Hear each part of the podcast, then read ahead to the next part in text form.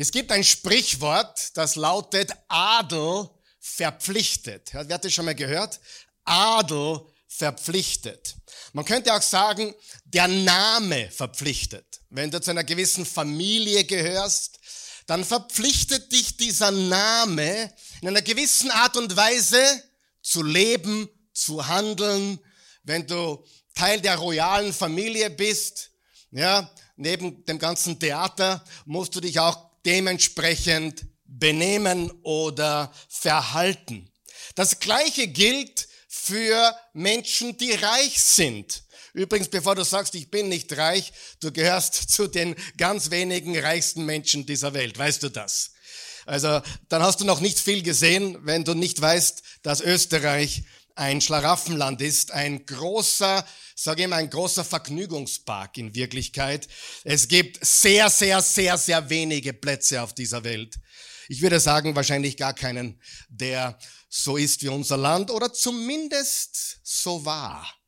Denn die Richtung, in die wir gehen, gefällt mir persönlich nicht mehr so. Okay? Aber wie auch immer, äh, es verpflichtet uns, Reichtum verpflichtet, Macht verpflichtet. Ein sehr prominenter äh, US-Präsident aus den 80er Jahren hat gesagt, Macht ist nicht gegeben, damit wir herrschen. Macht ist gegeben, damit wir dienen. Sag mal dienen. Einfluss, das, was wir haben, das, was wir sind, wird uns nicht gegeben, damit wir über andere Menschen herrschen oder dominieren, sondern dienen. Das sollte übrigens alle, alle Ehemänner jetzt einmal aufwachen, denn es steht ja geschrieben, ordnet euch einander unter, die Frau ordnet sich dem Mann unter und so weiter. Und dann steht, der Mann aber liebe sie wie seinen eigenen Leib, wie Christus die Gemeinde. Ich meine, Männer, die dort zum Schluss kommen, ich stehe über der Frau, die haben nicht alle Tassen im Schrank.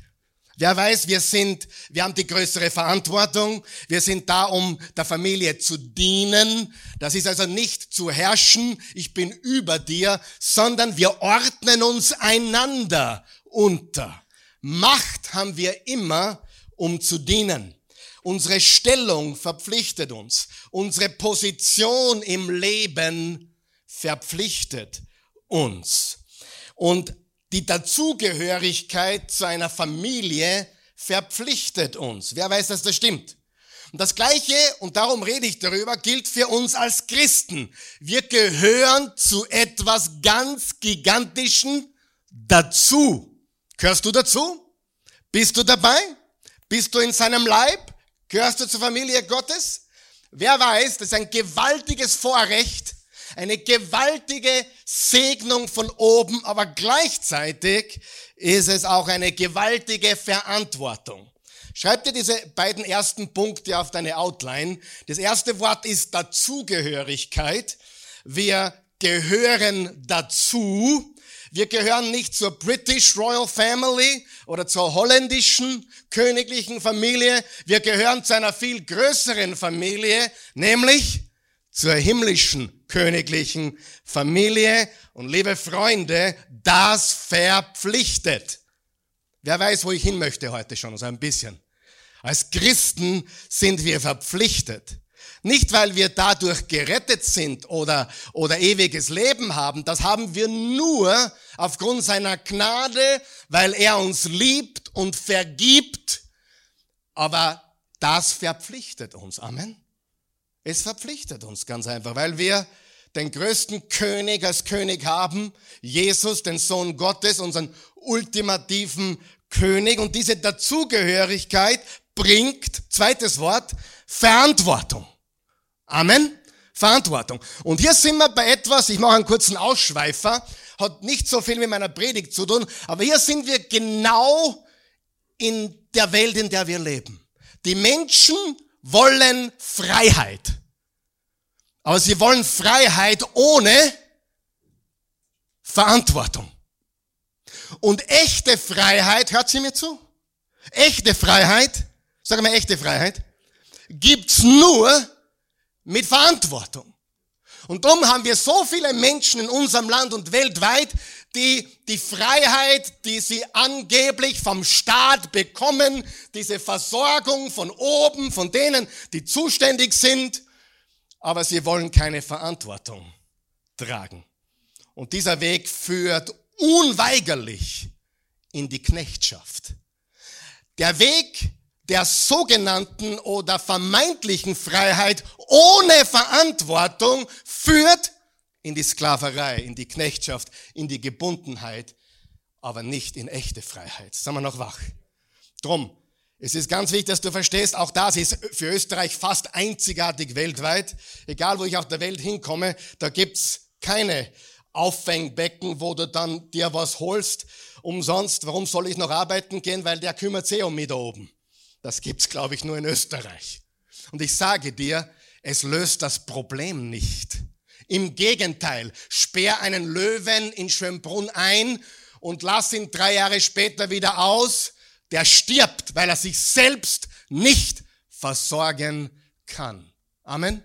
Freiheit ohne Verantwortung ist ein Trugschluss. Und die Freiheit, die wir in Jesus Christus haben, ohne der Verantwortung, ohne zu erkennen, wir haben eine Verantwortung, diesen Namen zu schützen. Also unsere Kinder haben das von uns nie auferlegt bekommen. Vielleicht spüren sie es manchmal. Ich habe eigentlich versucht, es ihnen immer wieder wegzunehmen.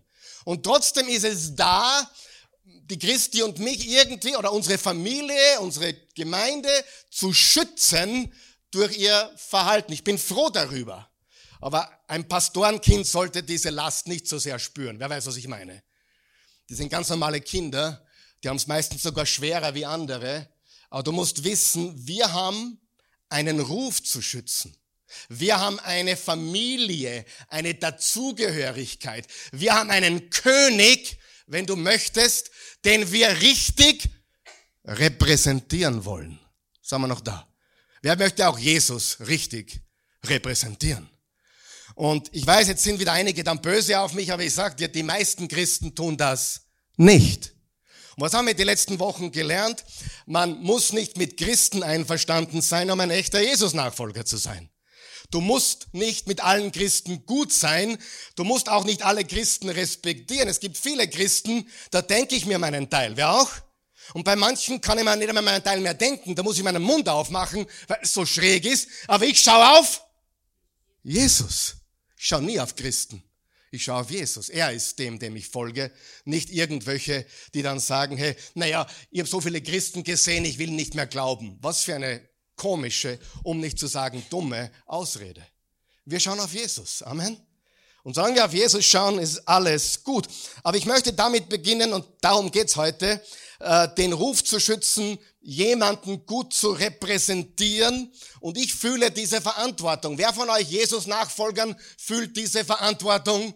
auch, dass wir die besten Mitarbeiter sind, die ein Chef sich vorstellen kann. Dass wir gute Ehemänner, gute Ehefrauen sind, die besten, wenn geht, gute Mütter, gute Väter, dass wir Licht der Welt sind und Salz der Erde. Nicht, weil uns das rettet, sondern weil wir eine Verantwortung haben, unseren König zu repräsentieren. Amen. Wer wünscht sich das noch von mehr Christen? Und das führt uns zur heutigen Wahrheit, Nummer sieben. Ich bin noch nicht dort, aber wir werden drüber reden. Wir sind im Teil sieben unserer Serie. Äh, wann ist ein Christ ein Christ? Und tatsächlich gibt es nächste Woche zum Abschluss der Sommerserien, zum letzten Sonntag im August noch einen achten Teil, den du nicht verpassen solltest. Aber wir stellen uns in dieser Serie die Frage, was muss ein Christ oder was muss jemand glauben, um ein wirklich treuer Jesus-Nachfolger zu sein. Und ich werde später noch mal drauf zu sprechen kommen. Äh, diese Dinge sind nicht alle heilsnotwendig, aber sie zeichnen die ersten Christen des ersten Jahrhunderts aus. Amen. Okay? Um errettet zu sein, was musst du tun? Johannes 3, Vers 16. So sehr hat Gott die Welt geliebt, dass er einen einzigen Sohn gab, damit jeder, der an ihn glaubt, nicht verloren geht, sondern ewiges Leben hat. Sind wir noch wach? Um ewiges Leben zu haben, musst du Jesus vertrauen. Du musst keine Kirche besuchen, du musst keine Bibel aufschlagen, du musst auf Jesus vertrauen. Amen. Aber das macht dich zu keinem echten Jesus-Nachfolger. Und darüber reden wir schon die ganze Zeit. Echte Jesus-Nachfolger, die, die im ersten Jahrhundert gelebt haben und seitdem gab es auch viele davon. Wie haben die gelebt? Wie haben die gedacht? Was haben sie geglaubt? Darum geht es. Was muss jemand glauben, um ein treuer, echter Jesus-Nachfolger zu sein? Was ist essentiell? Was ist fundamental? Weil es gibt so viele verschiedene, verschiedene Versionen des Christentums. Ich habe gerade gestern Abend wieder mit jemandem geredet, der ist ein echter orthodoxer Christ, serbisch-orthodox. Er liebt Jesus. Und er tut sich schwer, hört sie mir zu, er tut sich schwer, in eine Gemeinde wie diese zu kommen, weil es nicht heilig genug aussieht. Es fehlen die, die heiligen Dinge sozusagen, die Bilder und die Statuen. Er ist aufgewachsen und kennt nur das, aber er liebt Jesus. Und er tut sich schwer, dass etwas ausschaut wie ein Seminarraum oder ein modernes Gebäude. Aber ich habe ihm gestern die Augen aufgemacht. Ich habe gesagt, du, ich verstehe dich 100 Prozent. Es gibt so viele verschiedene Versionen und Traditionen und Ausdrucksformen unseres Glaubens, aber nur einen Jesus. Und dieser eine Jesus vereint uns und im ersten Jahrhundert hatten sie gar kein Kirchengebäude. Sie hatten ihre Wohnungen, ihre Häuser und bei größeren Versammlungen ihre Stadien, wo auch andere Sachen stattgefunden haben, Theater wie in Ephesus oder, oder in Laodicea, kann man heute noch besuchen, in öffentlichen Räumen haben sich getroffen oder auf einem Feld. Und er hat gesagt, wow, so habe ich das noch nie gesehen. Und wir wollen uns anschauen, um was wirklich geht. Versteht ihr? was die ersten Christen wirklich gesehen und geglaubt haben. Und trotz der Verschiedenheit gibt es einen gemeinsamen Nenner und das ist Jesus Christus und darauf wollen wir uns besinnen. Und das Problem ist nämlich, wenn die nicht essentiellen Dinge, die Dinge, die nicht entscheidend sind, beginnen, eine Kirche zu definieren und zu dominieren, versteht ihr mich? dann werden aufrichtige, ehrliche und bedachte Menschen beginnen, Fragen zu stellen. Ich bin so aufgewachsen, sagst du, ich bin in der oder der Kirche aufgewachsen, aber irgendwie ist es mehr Religion als Glaube. Und um nicht negativ zu werden, das ist mehr Theater als Wahrheit. Wer weiß, was ich meine? Wer hat schon gemerkt, in der Kirche gibt es auch Theater. Und diese Fragen zu stellen, machen dich nicht zu einem schlechten Christen. Im Gegenteil. Es zeigt nur, dass du endlich das Nicht-Wichtige beiseite schieben willst und endlich das erkennen möchtest, was wirklich essentiell ist. Und darum geht es uns. Seid ihr noch da? Sie stellen die Frage, was ist wirklich essentiell? Was ist das Christentum des ersten Jahrhunderts wirklich? Ich muss immer ein bisschen schmunzeln über die Christen, die sagen, ich möchte das Christentum der Apostelgeschichte wieder erleben. Und dann äh, fragst du sie, was sie meinen. Sie meinen alles Mögliche, was sie gerne erleben würden. Und dann zeigst du ihnen aber die Verfolgung und die, die, die Ermordungen und die Enthauptungen und dann, und dann machen sie einen Rückzieher. Weil ganz ehrlich, das eine kommt mit dem anderen. Amen. Du kannst nicht das eine haben, das andere nicht von Gott benutzt zu werden, hör mir gut zu, bedingt Verfolgung, bedingt Anfeindung, bedingt, dass du es manchmal unbequem hast. Richtig? Wenn dein Christenleben bequem ist, dann bist du wahrscheinlich auf der breiten Straße. Das heißt nicht, dass du verloren gehst. Das bedeutet dieser Vers nicht. Wir wissen, der Weg ist Jesus und der ist schmal. Aber es gibt auch einen bequemen Weg, den viele Christen gehen, der sie in diesem Leben unfruchtbar macht. Ja, sie leben zwar hier, sind aber hier nicht tauglich, haben den Kopf schon in den Wolken im Himmel, aber die Füße nicht mehr auf dem Boden. Wer kennt solche? Ja, das ist äh, nicht, was wir wollen. Also Bitte, ich rede hier nicht darüber, wer verloren geht oder gerettet ist. Das ist ganz klar definiert. Es ist pure Gnade am Glauben an Jesus, dass wir dieses Geschenk empfangen. Aber was ist essentiell für einen echten Jesus-Nachfolger? Fundamental, entscheidend und was nicht? Was nicht? Und bis jetzt haben wir sechs Botschaften gehabt, also sechs essentielle Wahrheiten besprochen.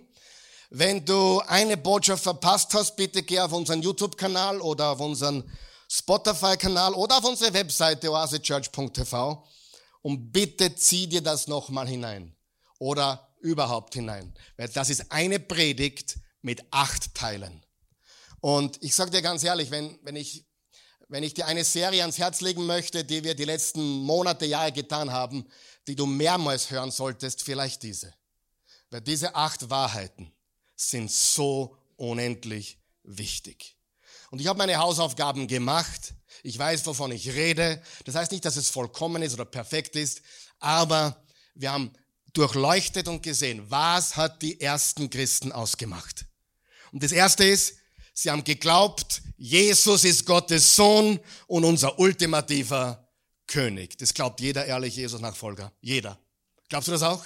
Jesus ist Gottes Sohn und unser ultimativer König. Und ich würde sagen, das muss man tatsächlich glauben, um auch errettet zu sein. Dass Jesus der König ist, dass er der Christus ist, der Messias, der Sohn des lebendigen Gottes. In der zweiten Woche haben wir geredet über, Jesus kam, um zu demonstrieren, wer und wie Gott tatsächlich ist. Und das ist so gigantisch. Ich weiß nicht, ob du das spürst, wie gigantisch das ist. Wenn Jesus nicht gekommen wäre, und das Problem haben alle anderen Religionen. Die Moslems haben dieses Problem, die Buddhisten haben dieses Problem, weil sie nicht wissen, wie sie mit Gott stehen. Sie wissen nicht, ob sie ins Paradies kommen, ob das, was sie auf Erden tun, reicht oder nicht. Wissen sie nicht.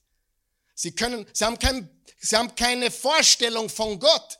Und auch wir machen uns kein Bild von Gott. Aber er sandte Jesus, den Sohn Gottes, im Fleisch und er sagte, ich und der Vater sind eins und wer mich gesehen hat, hat den Vater gesehen. Freunde, wenn ich wissen will, wie Gott ist, brauche ich nur mehr drei Stunden Zeit nehmen, nicht einmal. In drei Stunden kann ich Matthäus, Markus, Lukas und Johannes lesen. Okay, viereinhalb Stunden. Aber wenn ich nur eine Stunde habe, lese ich Markus. Und ich sage dir, wenn ich Jesus sehe, sehe ich Gott. Amen. Ich brauche nur schauen, was hat Jesus getan, was hat er gesagt, wie hat er geliebt, wie ist er mit diesen Menschen umgegangen. Und ich weiß zu 100 Prozent, so ist der Vater Gott. Ist das nicht gewaltig? Ich meine, ihr seid viel zu ruhig. Es, es, es macht mir schon Angst, wie ruhig ihr seid. Das ist wirklich sensationell. Wer Jesus sieht, sieht den Vater. Jesus ist Gott. Die essentielle Wahrheit Nummer drei, Jesus definierte Sünde als alles, was mir, dir oder anderen Menschen schadet. Wenn ich Schaden anrichte, echten Schaden anrichte, dann ist es eine Sünde. Liebe den Herrn, deinen Gott von ganzem Herzen und deinen Nächsten wie dich selbst. Das heißt, alles, was nicht in Liebe ist, ist eine Sünde. Alles, was nicht im Glauben geschieht, ist auch eine Sünde. Alles, was schadet, ist eine Sünde. Essentielle Wahrheit Nummer vier, eine gewaltige Wahrheit. Wir wissen, dass vieles in der Welt heute ungerecht ist. Wir schauen überall hin, wie viel Leid es auf dieser Welt gibt. Jesus verspricht uns, dass am Ende, sag einmal am Ende, eine ultimative Gerechtigkeit geben wird. Er ladet uns ein, ihm in der Zwischenzeit voll und ganz zu vertrauen. Das heißt, am Ende wird er alles richten, alles zurechtrichten, alles ins richtige Lot bringen. Jesus kommt wieder. Er wird uns von den Toten auferwecken. Wir werden verwandelt werden. Auferstehung unseres Leibes und er bringt alles in Ordnung. Zwischengeheimnis, alles andere Endzeitgerede ist nicht essentiell. Die drei Dinge, die du über die Endzeit wissen musst, sind wie folgt. Jesus kommt wieder. Sagen wir es gemeinsam. Jesus kommt wieder. Zweitens, es gibt eine Auferstehung der Toten. Und drittens, er wird alles richten. Das ist unser Endzeitseminar für heute. Alles andere ist der Interpretation überlassen. Na, nicht falsch verstehen. Da gibt schon wichtige Dinge drinnen und interessante Dinge, aber sie sind nicht entscheidend. Und was mich Leute angefeindet haben, die letzten zwei, drei Monate, wegen ein paar Aussagen zur Endzeit, sagt eh alles. Weil ich liebe sie immer noch, obwohl ich manche Dinge anders sehe, wie sie und vice versa. Aber wir alle glauben doch, Jesus ist für uns gestorben, er kommt wieder, wir werden von den Toten auferstehen, ewig mit ihm leben im neuen Himmel, neuen Erde und er wird alles richten. Amen. Können wir uns darauf einigen? Na, wir müssen über die Endzeit streiten. Na, müssen wir nicht. Ich bin jetzt 40 Jahre dabei. Ich bin, boah, alt wäre ich. 33 Jahre Prediger. 34 Jahre mit derselben Frau. Und ich weiß eines immer mehr, nämlich was ich nicht weiß. Mit 21 wusste ich alles. Mit 25 auch noch. Ich war der Gescheiteste überall. Und jetzt komme ich mir oft wieder Trottel vor. Aber das ist ein anderes Thema. Es ist so. Aber versteht ihr, wir müssen nicht über Dinge diskutieren oder streiten, die es nicht wert sind. Aber es gibt eine ultimative Gerechtigkeit und in der Zwischenzeit wollen wir ihm ganz vertrauen. Essentielle Wahrheit Nummer 5. Jesus starb für meine Sünde, um mich mit Gott zu versöhnen. Söhnen. Das ist eine Art Höhepunkt. Das ist, der Höhepunkt, wenn du möchtest. Er starb für unsere Sünden. Und letzte Woche, essentielle Wahrheit Nummer 6, die Kirche, die Gemeinde, sein Leib weltweit, nicht die Oase Church, nicht die katholische Kirche, nicht die orthodoxe Kirche, sondern alle Jesus-Nachfolger der Welt und die versammelten Christen auf dieser Welt. Ich glaube, du brauchst eine Versammlung, wo du dazugehörst, damit du effektiv sein kannst. Zum Beispiel, die mit uns in die Türkei gereist sind, um dort Reich Gottes zu bauen, hätten diese Chance wahrscheinlich nicht wahrnehmen können, wenn sie nicht Teil eines lokalen Leibes wären, oder? Es ist wichtig, dass du wo eingeplagt bist, dass du wo dabei bist, weil als Lone Ranger, einsamer Christ, wirst du die Welt nicht bewegen. Wir brauchen den Leib. Und die Kirche ist Gottes Agent der persönlichen, gesellschaftlichen und globalen Transformation. Und heute kommen wir zu Punkt Nummer sieben. Und bevor ich euch den gebe, möchte ich darüber reden. Nämlich heute geht es um Jesu letzten Auftrag an seine Nachfolger, an uns. Seine Abschiedsrede sozusagen die sehr bekannt ist. Übrigens in allen vier Evangelien, leicht abgewandelt, aber in allen vier Evangelien findest du seine Abschiedsworte. Und in der Apostelgeschichte 1, Verse 6 bis 8, da steht, ihr werdet meine Zeugen sein in Jerusalem, Judäa, Samaria und bis an die Grenzen der Welt. Fünfmal in den vier Evangelien und der Apostelgeschichte sagt er, das ist der Auftrag, den ich euch gebe. Frage, wann etwas fünfmal drinnen steht, ist es dann wichtig? Ist es dann essentiell? Wer hat schon mal vom großen Auftrag gehört? Das ist der große Auftrag. Sehr bekannt, absolut essentiell, ultimativ wichtig. Das bedeutet Folgendes. Es bedeutet Folgendes.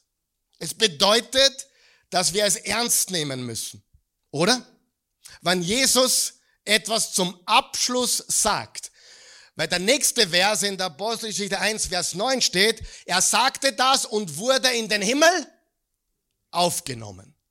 Freunde, wenn ich diese Erde verlasse und ich habe nur mehr wenige Minuten und ich weiß das, dann rede ich mit dir nicht über das schöne Wetter oder mit meinen Kindern, dann gebe ich ihnen das um und auf mit auf den Weg, oder? Das heißt, so bekannt die Passage ist, so wichtig ist sie auch, so essentiell ist sie auch. Wir nehmen sie ernst und wir nehmen sie persönlich. Nach seiner Auferstehung ist er den Jüngern erschienen, er ist den Frauen erschienen, die ihm nachfolgten. Jesus hatte viele Frauen, die ihm nachfolgten und anderen, die ihm nachfolgten, zusätzlich zu den zwölf. Und er sagte ihnen, dass er sie in Galiläa treffen möchte. Warum Galiläa? Die meisten Jünger, viele seiner Jünger waren von Galiläa. Unter anderem war auch Matthäus von Galiläa. Und dort war es sicherer zu der Zeit als in Jerusalem, wo all diese Dinge sich abgespielt haben. Er bestellte sie nach Galiläa. Lesen wir die Passage, Matthäus 28. Wenn du in einer Gemeinde aufgewachsen bist oder als Christ groß geworden bist, dann ist dir diese Passage sehr vertraut. Matthäus 28, beginnen wir im Vers 16. Seid ihr dort? Es wird eingeblendet auf deiner Outline, Vers 16. Und wenn wir wirklich alle brav sind heute, dann vielleicht kommen wir heute zehn Minuten früher raus hier. Vers 16. Die elf Jünger aber gingen nach Galiläa. Warum elf? Ja, was ist mit Judas passiert? Judas war bereits weg. Wir kennen die Geschichte, oder? Die elf. Später wurde Judas ersetzt mit einem gewissen Matthias. Also wenn du Matthias heißt, dann bist du der auserwählte Zwölfte, ja? Judas wurde ersetzt mit Matthias, aber die elf Jünger gingen nach Galiläa auf dem Berg, wohin Jesus sie bestellt hatte. Jetzt pass auf, in Vers 17 was steht. Als sie ihn sahen, haben sie ihm alle möglichen Fragen gestellt, die sie schon immer stellen wollten, weil sie so neugierig waren. Steht es da? Ah, falscher Vers. Als sie ihn sahen, warfen sie sich anbetend vor ihm nieder, etliche aber zweifelten. Weißt du, warum ich das ein bisschen mit Humor nehme? Weil ich habe schon gesagt, du hast sicher Christen gehört, die das schon gesagt haben, wenn ich, in der, wenn ich dann im Himmel bin, werde ich Jesus fragen, warum er das zugelassen hat und warum das passiert ist. Der wird auch sagen, nix wirst du fragen. Du wirst sprachlos sein.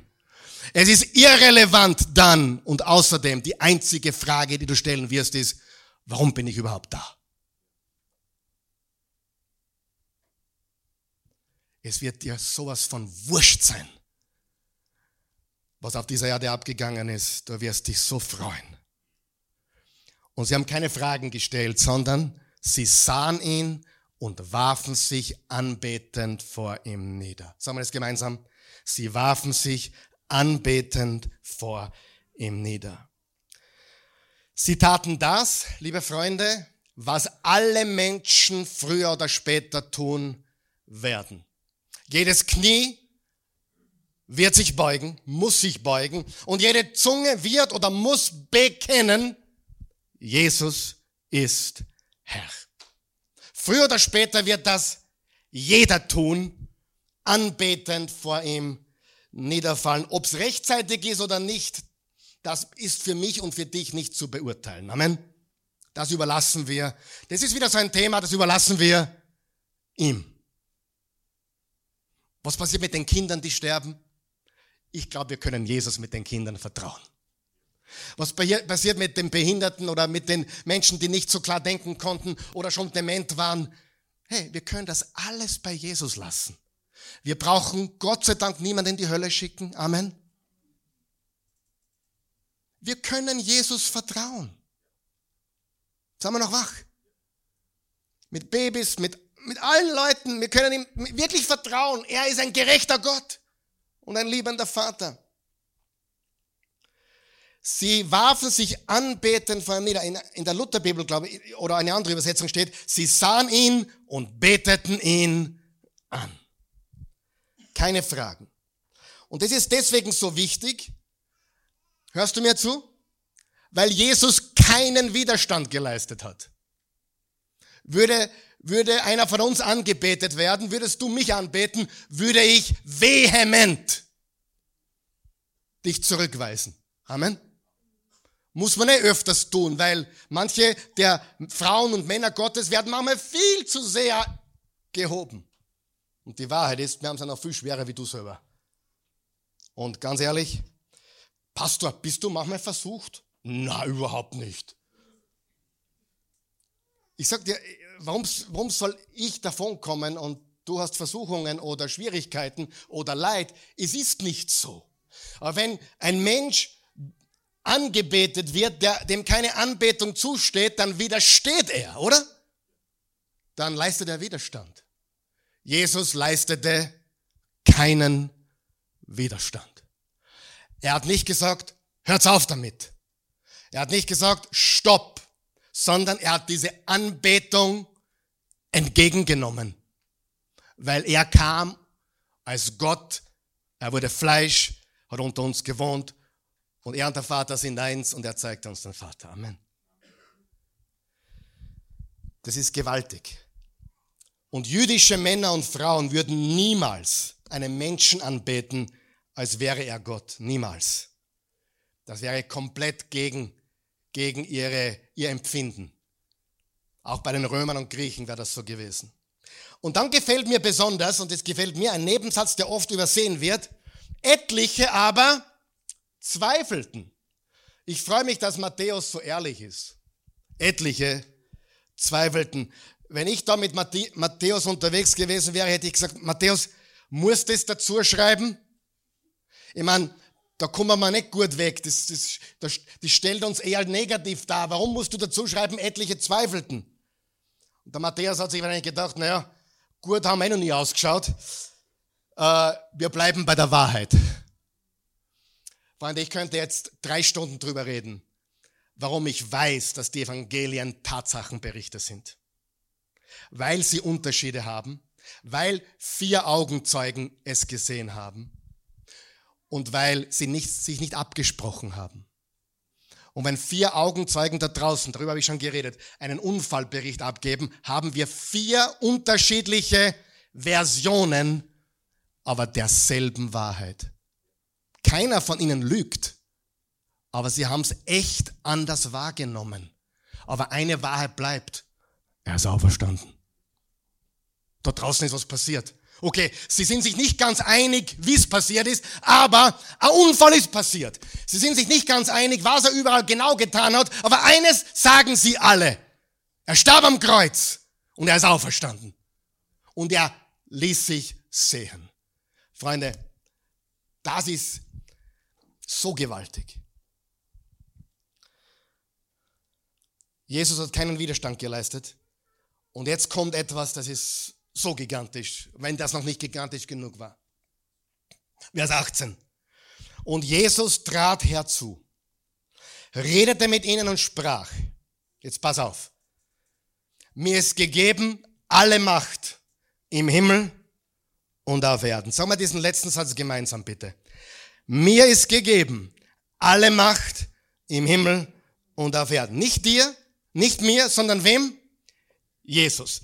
Alle Macht im Himmel und auf Erden. Das bedeutet, alles und überall. Ich habe die Macht, ich bin Herrscher über alles. Freunde, wenn wir das glauben und leben würden, dann würde sich unser Zeugnis für Jesus schlagartig verändern. Es würde sich alles bei uns verändern im eigenen Leben, wenn wir verstehen würden, es gibt einen Herrn, einen Herrscher, ihm ist alle Macht im Himmel und auf Erden gegeben. Und das bedeutet, was das noch bedeutet? Unser erster Punkt, wer, wer weiß, was der erste Punkt ist? Jesus ist Gottes Sohn und unser ultimativer König wird hier noch einmal bestätigt. Mir ist gegeben alle Macht im Himmel und auf Erden. Jesus sagt, es ist absolut echt, es ist absolut real. Und jetzt sage ich etwas, jetzt musst du gut zuhören, dass, das, dass wir das rüberbringen richtig. Darum wird teilweise so viel Nonsens oder Schädliches in der Bibel hineininterpretiert. Ich sage dir warum. Weil dieser Satz, mir ist gegeben alle Macht im Himmel und auf Erden, wird oft allen anderen Bibelversen gleichgesetzt. Und dieser eine Satz, liebe Freunde, steht über allem. Er hat alle Macht und Autorität. Freunde, ich lese jeden Tag in den Sprüchen Salomos. Der Fleißige wird reich werden, der Arme, ah, der Faule wird in Armut geraten. Lauter weise Sprüche. Sind diese Sprüche wahr? Ja. Stimmt's immer? Nein. Aber es sind gute Prinzipien, die Wahrheit haben. Und die Sprüche Salomos sind voll mit Wahrheit, aber sie haben nicht, sagen wir nicht, dasselbe Gewicht wie Jesus hat alle Autorität im Himmel und auf Erden. Sind wir uns da einer Meinung? Oh Pastor, sagst du, dass die Bibel nicht alles inspiriert ist? Doch. Ich glaube, dass die Psalmen, die Sprüche, Jona und der Fisch, David und Goliath ist alles inspiriertes Wort Gottes aber es hat nicht alles die gleiche Wertigkeit. Verstehen wir das? Versteht das wirklich jeder? Und daher, wenn, da sind Prediger schuld daran, meiner Meinung nach, so wie ich zum Beispiel auch, wir sagen manche Sachen, die ganze Bibel liest sie, weil es ist alles gleich wichtig. Und deswegen werden manche Bibelverse genommen und sie werden über das erhoben, was sein soll. Ich kann nicht sagen, jemand ist arm, weil er faul ist. Kann ich nicht. Wer weiß auch, dass es bei Prinzipien und Wahrheiten Ausnahmen gibt. Es gibt auch arme Leute, die haben ganz viel Pech gehabt. Ist die Ausnahme. Und es gibt auch Reiche, die haben alles falsch gemacht. Oder? Aber trotzdem stimmt das Prinzip. Oder zum Beispiel Sprüche 22, Vers 6. Erziehe einen Sohn auf den richtigen Weg und er wird nicht davon abkommen, wenn er alt ist. Liebe Freunde, ist das eine Wahrheit? Ja. Ist es ausnahmslos immer so? Nein, natürlich nicht. Ich kenne Kinder, die sind in furchtbaren Elternhäusern aufgekommen. Sie sind heute die engagiertesten Jesus-Nachfolger. Umgekehrt genauso. Freunde, man muss, man muss die Bibel verstehen. Es gibt verschiedene Genres in der Bibel. Poesie, Weisheit. Aber die Evangelien stehen über alles. Warum? Weil sie Tatsachenberichte sind von echter historischer Geschichte. Amen. Was Jesus, drum, hast, drum gibt's manche Bibeln, die, meine zum Beispiel hier, die, habe da eine, eine Bibel, das sind die Jesus-Worte in Rot. Alles, was Jesus gesagt hat, ist in Rot. Das macht der Übersetzer so. Es macht, also das wird vom Herausgeber als rot. Diese Worte sind in der Bibel rot, wenn du so eine Bibel hast. Nochmal, damit man damit mich niemand falsch versteht. Dieser Mann da vorne glaubt, dass alle 66 Bücher in der Bibel das inspirierte Wort Gottes sind. Haben wir uns da richtig verstanden? Aber ich sage noch einmal, nicht jeder Satz in der Bibel hat das gleiche Gewicht. Der Satz, mir ist gegeben, alle Macht, hat so viel Gewicht. Und du musst verstehen, was die Bibel ist. Die Bibel ist eine, ein Portfolio verschiedenster Genres mit gewaltigen Absichten aber die Worte Jesu stehen über allem. Amen. Und das bedeutet, dass das, was er sagt, die Wahrheit ist. Jesus ist unsere finale und ultimative Autorität, weil er unser König ist. Was haben die Juden gehört, die damals mit Jesus unterwegs waren? Sie haben gehört, was Jesus sagt und sie haben gehört, hey, der sagt, Moses ist euer Mann, Tora ist euer Text, aber jetzt ist der König da. Der Schattenwerfer des Alten Testaments ist angekommen. Im Hebräer 1 steht, dass Gott vor Zeiten durch die Propheten der Heiligen Schrift gesprochen hat, aber in den letzten Tagen spricht er zu uns durch seinen Sohn. Jesus ist die ultimative Offenbarung Gottes. Und sie beteten ihn an, weil er alle Macht im Himmel und auf Erden besitzt. Sie haben das verstanden, was viele nicht verstehen.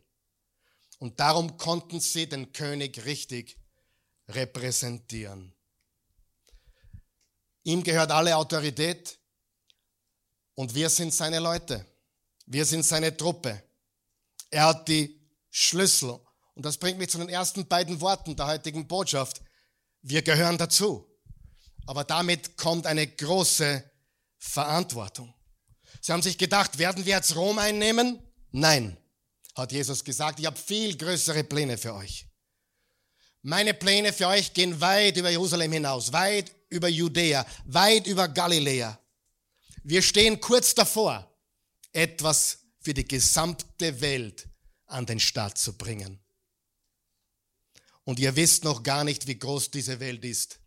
Ihr seid nur noch Judäa gekommen. Aus Galiläa seid ihr, Judäa habt's gesehen und das ist es. Und ich sende euch mit einer Einladung. Dieselbe Einladung, die ich euch gegeben habe, als wir uns kennengelernt habt, haben. Folgt mir nach. Vers 19, nächster Vers. So geht nun hin und macht zu Jüngern alle Völker. So geht nun hin und macht zu Jüngern alle Völker. Was sollten wir tun? Nachfolger machen. Aus welchen Menschen? Aus allen Völkern. Was glaubst, hat sich da in ihrem Kopf abgespielt? Macht zu Jüngern alle Völker, egal wo ihr hinkommt. Stellt sicher, pass auf jetzt, stellt sicher, dass ihr in irgendeiner Form daran beteiligt seid, Jesus Nachfolger hervorzubringen. Vermehrt euch auf eurem Weg mit mir. Ich sage euch, liebe Freunde, das Reich Gottes wächst.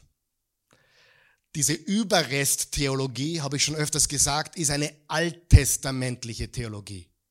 Gott hat nur einen Überrest. Viele, nicht viele, einige predigen das in der Gemeinde. Nur ein kleiner Teil wird errettet werden. Das ist keine neutestamentliche Theologie. Das Reich Gottes Jesus Reich ist ein wachsendes Königreich. Und es gab noch nie so viele Christen wie heute. Du kannst sagen, naja, das sind alles Schwache oder Falsche. Es gab noch nie so viele Christen wie heute, okay? Bleiben wir da mal stehen. Ja, und wer wo wann dabei ist, ist nicht unsere Aufgabe. Macht zu Jüngern. Jesus hat gesagt, wann ich sollte ich in einem Jahr wiederkommen, möchte ich, dass ihr mehr seid als jetzt. Wenn ich in zehn Jahren wiederkomme, seid, sollt ihr noch viel mehr sein als jetzt. Apostelgeschichte 1, Vers 8. Ihr werdet meine Jünger sein in Jerusalem, Judäa, Samarien und bis an die Grenzen der Erde. Vermehrt euch. Und bei denen hat's gerattert. Alle Völker, die Heiden auch, die Römer, kann das in Rom überhaupt funktionieren? Oder die Samariter, oh mein Gott, die Samariter, diese dreckigen Leute, die Samariter. Und Jesus hat bereits ein Gleichnis erzählt, wo der Samariter der Held war. Könnt ihr erinnern? Und dann hat er, ist einer Frau begegnet am Jakobsbrunnen, die war eine Samariterin und die lief ins ganze Dorf und ihre ganze Stadt kam zu Jesus. Sind die Samariter inkludiert? Und dann sagt er, es gibt, also es gibt keinen Unterschied. Alle Völker, liebe Freunde, kein Unterschied. Alle sind inkludiert. Gott hat die Welt so sehr geliebt, dass er seinen Sohn gab, damit jeder, der an ihn glaubt, alle, kein Unterschied. Unbeschnittene, alle. Und dann sagt er noch, tauft sie. Taufe ist ein Symbol für die totale Zugehörigkeit. Alle sind dabei. Und dann sagt er noch, tauft sie im Namen des Vaters und des Sohnes und des Heiligen Geistes. Auch da lesen wir drüber. Wir lesen drüber. Ich weiß, weil wir es gewohnt sind, weil wir es schon so oft gehört haben. Aber fällt euch auf, er inkludiert sich genau in der Mitte im Namen des Vaters und des Sohnes und des Heiligen Geistes. Das kannst du nicht einfach stehen lassen. Entweder er ist es oder nicht. Das ist unfassbar. Außer er ist, wer er sagt, dass er ist. Und dann lehrt sie alles halten, was ich euch befohlen habe. Und siehe, ich bin bei euch alle Tage bis an das Ende der Weltzeit. Lehrt sie zu gehorchen. Alles, was ich euch gelehrt habe, lehrt sie meine Liebe, lehrt sie meine Art zu vergeben, lehrt sie ihre Feinde zu lieben. Könnt ihr euch noch erinnern, die Bergpredigt lehrt alles, was ich dort gesagt habe. Wie wir leben, wie wir geben, wie wir das Reich Gottes suchen. Lehrt sie. Und Jesus gibt ihnen ein Versprechen. Ich bin bei euch alle Tage bis ans Ende der Weltzeit. Ich bin bei euch. Wer ist euch? Bist du euch? Sind wir euch? Wer ist euch? Euch sind Gläubige, die wissen, dass sie Partner des Königs sind. Bist du ein Partner des Königs? Möchtest du, dass Jesus mit dir ist? Da musst du mit ihm sein. Und du kannst mit ihm sein. Und ich sage dir was, ich warte was. Er ist größer als du. Und er ist größer als ich. Und seine Agenda, seine Absichten sind größer als deine persönliche Agenda. Viele reden von ihrem Geschäft und ihren Dingen, die sie tun. Aber Gottes Geschäft ist das Größte und Höchste, was es gibt. Er ist viel größer als wir. Alle sind inkludiert. Und die Frage ist, was tun wir mit unserer Zeit? Was tun wir mit unseren Ressourcen?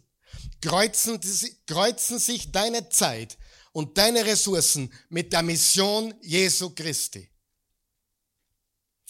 Ist ein Teil deiner Zeit dafür bestimmt, Reich Gottes zu bauen. Ist ein Teil deines Geldes zur Seite gelegt für die Mission des Königs. Zeit und Ressourcen. Oder sind wir zu beschäftigt mit unseren eigenen Agenden? Wie können wir das leben? Johannes 15, Vers 4. Bleibt in mir und ich in euch. Bist du im Geschäft des Königs tätig? Das sind Jesu letzten Instruktionen und so wichtig. Und jetzt kommt die essentielle Wahrheit Nummer 7, wenn man das bitte einblenden kann. Essentielle Wahrheit Nummer 7. Jesus Nachfolger vermehren sich. Sagen wir das gemeinsam. Jesus Nachfolger vermehren sich. Noch einmal. Jesus Nachfolger vermehren sich. Noch einmal. Jesus Nachfolger vermehren sich. Hat das Jesus gesagt, ja oder nein? Wir glauben nicht nur, sondern wir vermehren uns. Wir sind Multiplikatoren. Wir vermehren uns. Okay, ob du das jetzt persönlich lebst oder nicht, ist gar nicht mein Punkt heute. Und ich will niemandem zu, näher, zu nahe treten. Aber du solltest zumindest schauen, dass ein, ein Teil deiner Zeit, ein Teil deiner Ressourcen dafür aufgewendet wird, das Reich Gottes zu bauen. Amen. Und du solltest das voraus auf Seite legen. Zu sagen, okay, diese Zeit gehört dem Reich Gottes. Diese, dieses Geld gehört ihm. Nicht, schauen wir mal, was überbleibt nachdem ich die ganze Woche Golf oder Tennis gespielt habe, sondern zuerst einmal, das ist deine Zeit und die restliche Zeit ist ganz anders und hat eine andere Qualität. Jesus Nachfolger vermehren sich. Wir sind Multiplikatoren im Kollektiv und individuell. Und wenn du es selber nicht auf die Reihe bringst, dann sei dabei. Beteilige dich mit Zeit und Ressourcen, sein Reich zu bauen. Und ich sage dir, das ist kein Nebengedanke, das ist essentiell. Für die ersten Christen war das das Normalste. Wir vermehren uns. Wir sind seine Zeugen. Egal wo wir hinkommen, wir verkündigen ihn den gekreuzigten und auferstanden. Das war kein Nebengedanke. Könnte man als Christ auch tun. Nein, das war das absolute Essentielle. Wir vermehren uns. Seid ihr da? Ganz wichtig. Und wie gesagt, individuell oder kollektiv oder beides. Und ich möchte heute Danke sagen an alle, die das bereits tun. Die Ressourcen hergeben, die Geld dafür hergeben, die ihre Zeit investieren, hier oder anderswo, um das Reich Gottes zu bauen. Aber dafür gibt es keinen Ersatz, das ist essentiell. Nochmal danke. Nochmal danke. Ich habe dann noch das Glaubensbekenntnis, das apostolische Glaubensbekenntnis abgedruckt. Das wollen wir heute auch noch gemeinsam äh, lesen oder sprechen. Weil jetzt sind einige da, die sagen, naja, Karl Michael, du hast sieben Punkte gegeben. Nächste Woche kommt noch ein Achter, eine achte Wahrheit dazu. Ist das wirklich alles notwendig, um ein echter Jesus-Nachfolger zu sein? Ich sage dir ja. Es ist nicht alles notwendig, um zu glauben, um errettet zu sein. Aber echte Jesus-Nachfolger wissen zum Beispiel, wir vermehren uns. Ja oder nein? Echte Jesus-Nachfolger wissen, Jesus-Nachfolger sind da, um Arme zu versorgen. Lest die Apostelgeschichte. Das war ganz oben, für die Armen da zu sein. Ganz oben. Das heißt, es ist noch mehr ein Unterschied, ob du auf Jesus vertraust ob du, oder ob du ihm wirklich nachfolgen willst. Und wirklich nachfolgen ist, wenn du Zeit und Ressourcen dafür aufwendest, dass wir uns vermehren können. Sehr, sehr wichtig. Lass uns aufstehen, bitte. Das apostolische Glaubensbekenntnis, es steht abgedruckt auf der Outline, wir lassen es auch einblenden. Ich glaube an Gott, den Vater, den Allmächtigen, den Schöpfer des Himmels und der Erde und an Jesus Christus, seinen eingeborenen Sohn, unseren Herrn. Empfangen durch den Heiligen Geist, geboren von der Jungfrau Maria, gelitten unter Pontius Pilatus, gekreuzigt, gestorben und begraben, hinabgestiegen in das Reich des Todes, am dritten Tag auferstanden von den Toten, aufgefahren in den Himmel, er sitzt zur Rechten Gottes, des allmächtigen Vaters, von dort wird er kommen zu richten die Lebenden und die Toten. Ich glaube an den Heiligen Geist, die heilige katholische Kirche, Gemeinschaft der Heiligen, Vergebung der Sünden, Auferstehung der Toten und das ewige Leben. Alles, was wir glauben. Wir haben noch ein paar Dinge dazugefügt, die einen echten Jesus-Nachfolger aus, ausmachen. Nämlich wir vermehren uns. Nämlich wir glauben, dass die Kirche Gottes Agent ist, die Welt zu transformieren. Wer glaubt das auch? Licht der Welt, Salz der Erde, wir sind nicht zum Spaß da. In den Himmel kommen und glauben kannst du zu Hause auch, ganz sicher. Aber ein echter Jesus-Nachfolger vermehrt sich auch und tut etwas, wenn es selbst für sie oder ihn schwierig ist, dass der Leib wachsen kann. Und danke an alle, die das unterstützen und tun. Danke, danke, danke. Ich sag dir, jede Zeit, die du investierst, jeden Euro, den du investierst, alles, was du investierst ins Reich Gottes. Ein Pastor hat mir gesagt, man kann nichts mitnehmen, aber man kann es vorausschicken. Und ich glaube, dass das wahr ist. Wir senden etwas voraus, indem wir in Menschen investieren. Unsere Zeit, unser Geld, unseren Aufwand. Und ich sagte, es gibt nichts Belohnenderes, als hier oder anderen Bereichen, wo die Oase Church tätig ist, im deutschsprachigen Raum oder auch in Antakya, wo wir zehn, jedes Monat sind mit einer Gruppe von zehn Tage lang. Ich sagte, es ist, es ist gewaltig. Er hat alle Autorität. Das Ziel unserer Serie war und ist zu zeigen, was die ersten Christen glaubten und was echte Jesus-Nachfolger ausmachte. Wir glauben nicht nur, wir tun auch. Wenn wir das leben würden, dann würden viel weniger Menschen im Namen von Christus verletzt werden. Ich möchte einmal eine Botschaft machen, das wird einigen, auch mir, wehtun. Aber der Vorwurf, dass Christen viel Schaden angerichtet haben in der der Geschichte ist die Wahrheit.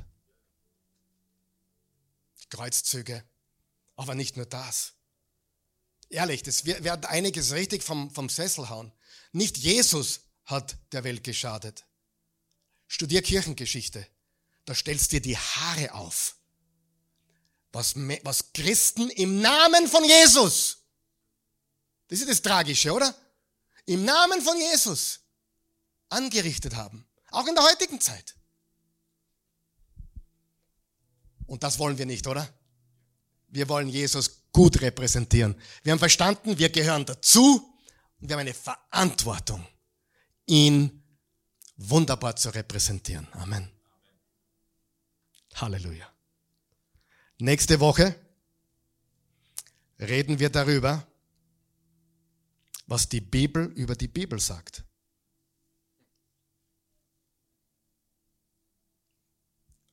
Muss ich die ganze Bibel glauben, um ein echter Jesus-Nachfolger zu sein?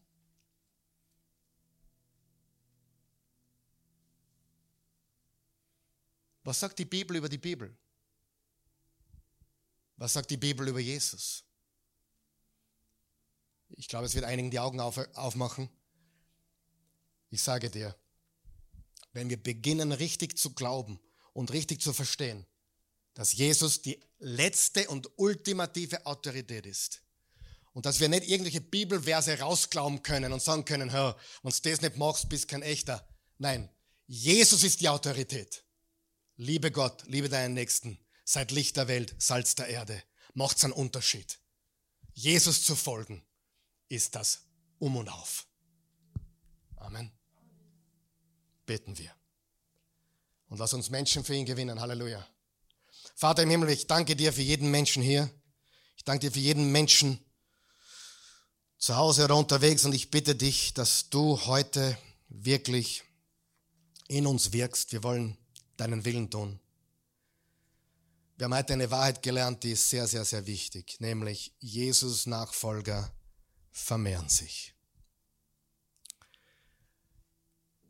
Vielleicht bist du heute hier in der Oase, weil jemand sich durch dich vermehrt hat. Vielleicht bist du hier gläubig geworden. Vielleicht bist du in einer anderen Kirche gläubig geworden oder vielleicht gar nicht in der Kirche, sondern durch einen Christen irgendwo anders. Du bist das Produkt, weil jemand dir den Glauben gegeben hat. Können deine Eltern gewesen sein.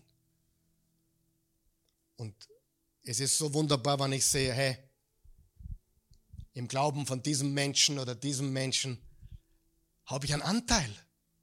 Ich habe einen Anteil daran, dass du gläubig wurdest oder der gläubig wurde. Überleg dir das mal, ist gewaltig, oder? Wenn du Jesus annehmen möchtest, bete folgendes. Jesus, ich will dir gehören.